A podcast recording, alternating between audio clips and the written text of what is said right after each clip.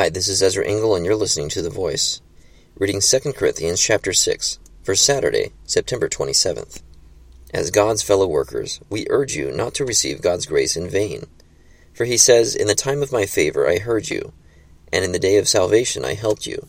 I tell you, now is the time of God's favor. Now is the day of salvation. We put no stumbling block in anyone's path, so that our ministry will not be discredited.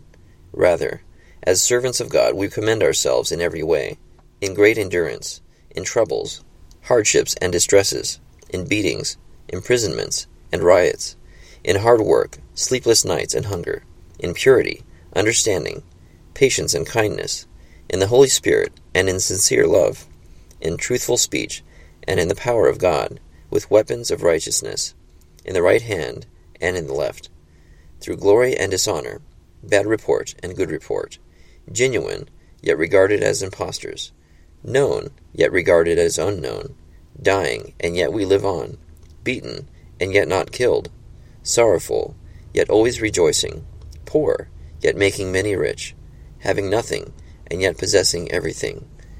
We have spoken freely to you, Corinthians, and opened wide our hearts to you.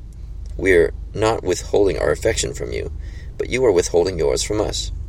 As a fair exchange, I speak as to my children, open wide your hearts also.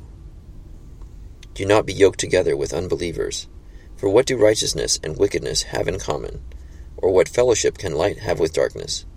What harmony is there between Christ and Belial?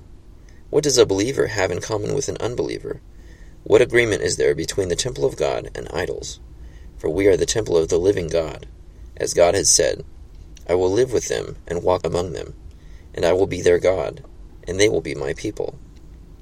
Therefore, come out from them and be separate, says the Lord. Touch no unclean thing, and I will receive you.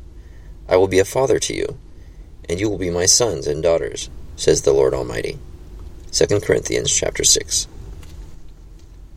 So, Paul is encouraging and correcting the Corinthians. He talks about the contrast of his ministry, where he acts one way and is received another way. He does one thing and has another effect. And then he talks about being yoked with unbelievers and how that is not good.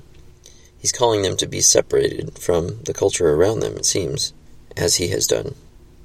Thank you for listening to The Voice.